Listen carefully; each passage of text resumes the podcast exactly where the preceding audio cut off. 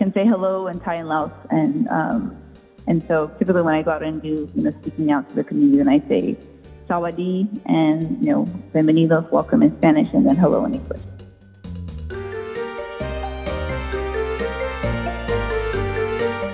Bienvenidos and welcome to Avanza Latino. Today's conversation highlights the story of Lena Mendoza. Lena, who currently lives in Fresno, California, is a capital development specialist for her city. In this episode, Lena shares intimate details about growing up in a mixed family. Her mother is Thai Laos and her father Mexican, having a child of her own at an early age, and overcoming adversity to achieve her dreams. Here's Lena. Hello. So I was born in Bangkok, Thailand, and um, so I stayed in Spanish Nación in Bangkok, Thailand. Pero yo soy mexicana chinita, so it's very difficult in the Latino community when they see me as um, they so I very much physically appear as Asian. Um, however, I speak Spanish, and so I reiterate, you know, I'm, uh, my mom is Thai and Laos, and my father is Hispanic. He's uh, Latino, and um, I am third, fourth generation um, Latino in the United States. And so my grandmother being born in Chicago, and my father being born in Midland, Texas, and then um, myself being born um, in Thailand, but also uh, serve as a U.S. U.S. citizen. So we have dual citizenship in two different countries. And so um, I definitely grew up in a different, um, a different, like I wouldn't necessarily say non-traditional way, but it's you know I didn't have the grandmother making tortillas, making frijoles. It was just it was I had mixed cultures, and I would even add the American culture to that. And so my mom making rice and um, you know Asian rice and um, you know cooking for us and in Thai and Laos um, traditional um, cuisine, and my father um, leaning more towards the American because he served in the military for the army, and so he was, you know, kind of strict about the whole, um, you know, three course meal, and you know, so he, since he was um, part of major part of his career was in the military, so he would always any country that we were in or any part of the United States, we would always say we're American. Because when you leave the United States and you speak English, um, they say, well, you're American. So they don't base um, who you are by your race as we do here in the United States. It's based on what language you speak. As you heard in the intro, Lena speaks fluent Spanish and English, and a few words in Thai. But her diversity wasn't always celebrated, and it took a toll on her, especially early on. I it did have some negative impact. Um, you know, I didn't understand why I was, you know, um, treated that way. Like, you know, um, you know, I remember even in Indiana, they're like, "Oh, you must be black because you speak black," and I'm like, "What does that mean? That doesn't even sound right." And um, I had different friends from different backgrounds, and um, it just, you know, was a little bit, I would say, maybe not sure of who I was. Um, you know, why there was a difference between me and my friend from the Dominican Republic, and um, I didn't understand that. I didn't see that things that were different. I didn't see that my parents were different. They were my parents, so I didn't see like my mom is Asian and my dad is Mexican. I, I didn't think anything was wrong with my mom making rice for breakfast. I mean, we didn't have eggs all the time. To you know, like she didn't make eggs and omelets. Um, so it's whatever she made, and like you know, it was always a great meal. But it, you know, we just didn't have like eggs for breakfast and steak for dinner. It was just, you know, could be, you know, could it could be tacos at lunch, and that's what you know. And so, um, just it, some of it a negative impact, um, and you know, just I I didn't understand that, and so coming, I always would say like you know, um, so about uh, sometimes about anywhere between one to five times a day, I would get this experience positively where they're like, um, ¿por qué usted habla en español? I'm like, porque yo soy mexicana chinita. And they're like, oh, um, eh, qué bueno. And then they think, oh, well, somebody, we just learned that. I'm like, no, I didn't learn. My dad is Mexican. And they're like, ah, qué bueno. So along the years, they came, they came up with the term, a nickname for me. They go, ahí viene la chinita mexicana, or ahí viene la chinita. And so they didn't even have to mem- memorize my name. And some people ask, like, does that offend you? I'm like, oh gosh, no. Um, they would just say, ahí viene la chinita. And um, my line of work sometimes um, required for me to go into the rural community, monolingual Spanish, and um, so the community would wait for me, and I had to quickly acclimate to the language to make sure that I, you know, spoke by, you know Spanish fluently um, so that I could engage with our community. Despite the troubles with neighborhood kids wherever she was, Lena was always encouraged to succeed, especially by her parents. So for, for me, I was always raised um, by, you know, my dad had a heavy influence um, on my education.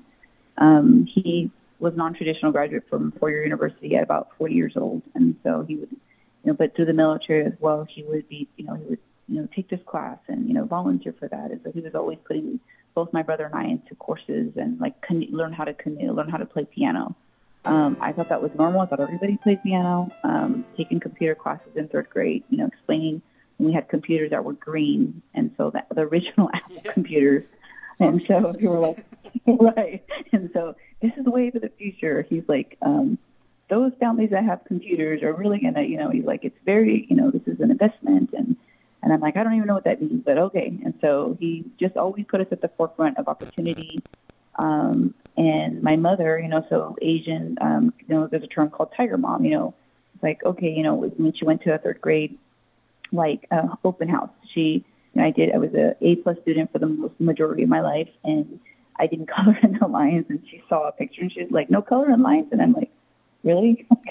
What you're looking at? And then she was like, so I'm like, color in the lines, not good, mom's not happy. And so um, some of those, so I'm definitely, the tr- you know, uh, definitely grasped that from my mom. She said, you know, you, so it was always education from both parents. So my mom has about a third grade education, but understands money investment like Susie Orman.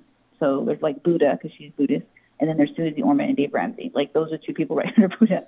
So financial investment is strong. She doesn't speak English like she has a broken English, but she speaks money very well um, my father. Um, so I say that because both highly, highly drove education. Like go to, you know, my mom can't say go to school. She's like go go school. Like she just doesn't say a full sentence. And so um, that's all she would say. My dad, he was like, you're going to college, you're going to college. So I wasn't ever really um, encouraged for a specific career, but I knew that no matter what, I wasn't going to get a job after high school. But then something happened. Something that does, in fact, lead many, even high achievers like Lena, to ultimately drop out? So I was honor student through um, through my high school um, experience, and um, so as I was approaching my senior year, I you know fell in love with my high school sweetheart. We and towards the end, um, he was a year younger than me, and then um, I had an unplanned pregnancy, and I was you know honorable student, and I had got into all my colleges. My dad and I had already selected our meal plan for UC Davis, which is a pretty good school. Um, and you know, so I here here I was deciding like, where do I go? Like, do I? You know, this is where some people would say, look at a job. Clearly, you have a family. You're going to have a family. Um, rather than you know, my dad was like, okay. So when I told him, he was like shocked for about 50 seconds, and then he was like, hey, you're to go to the doctor here. Like he could just he just. I mean, I think maybe because he worked in defense and combat, like nothing scared him.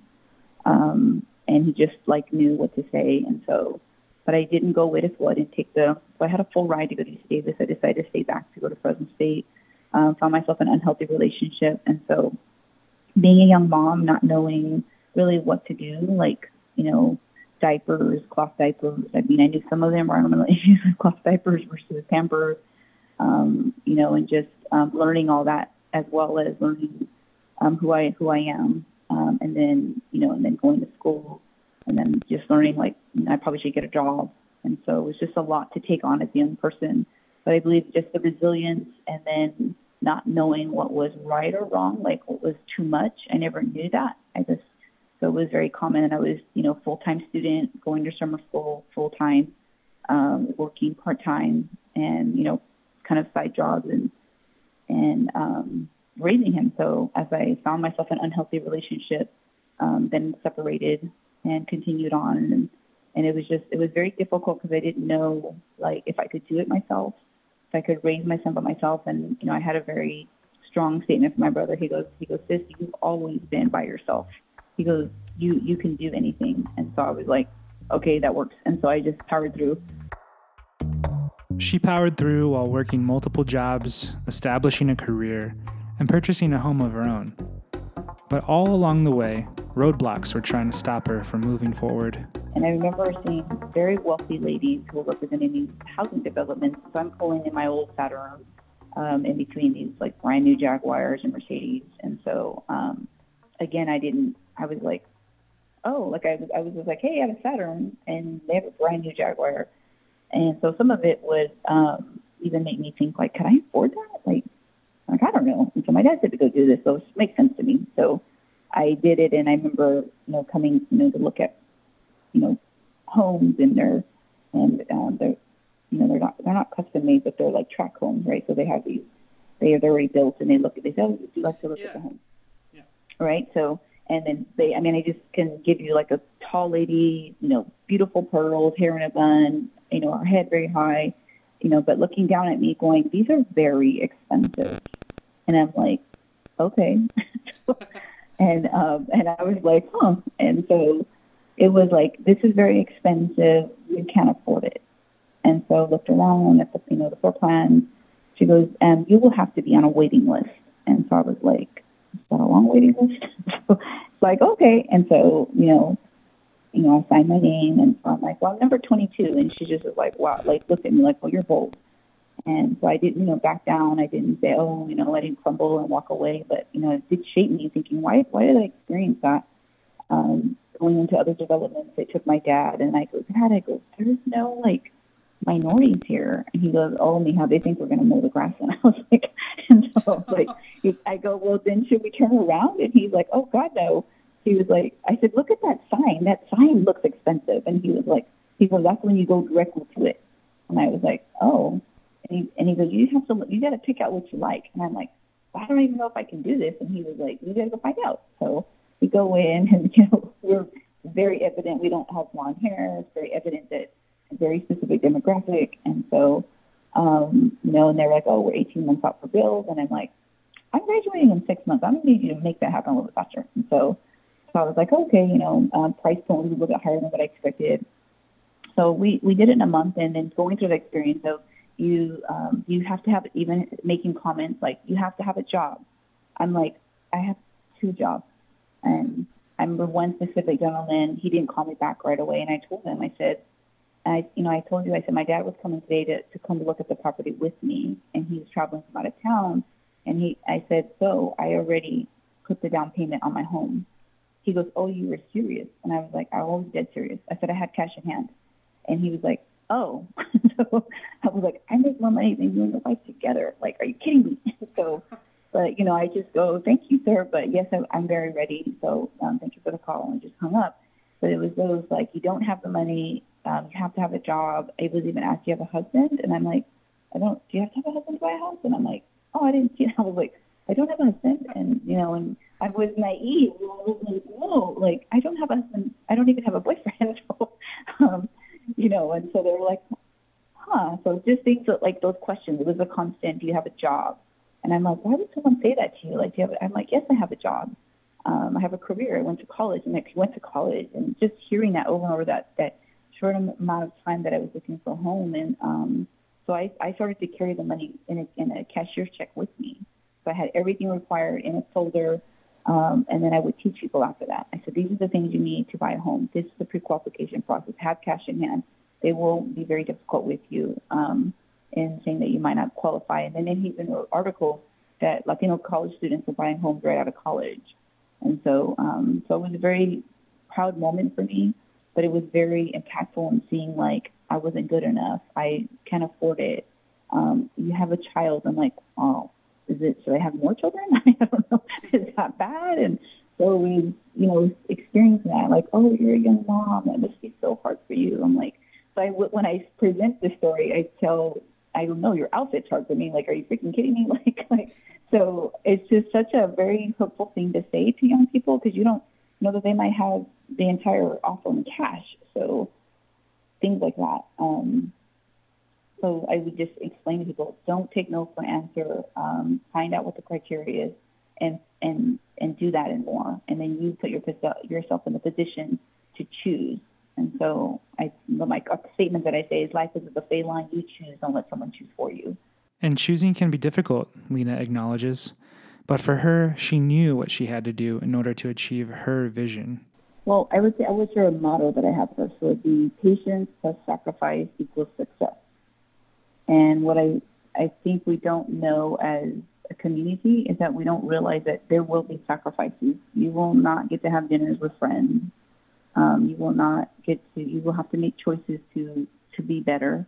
So while others are partying, you'll have to read a book. Um, while others are, you know, taking a vacation, um, you're having to save for a goal. Um, so there's certain sacrifices you have to decide, and the first the first point is to make the decision. Um, and I would say that for me, how I persevered through all that is definitely my faith grew through all that.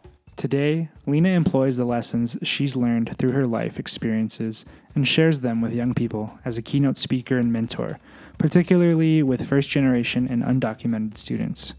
She left us with these final words Really embrace who you are, embrace where you came from, know that the gifts that were given to you were given to you before you were born. And it is our job to and our opportunity to use those gifts to build our community.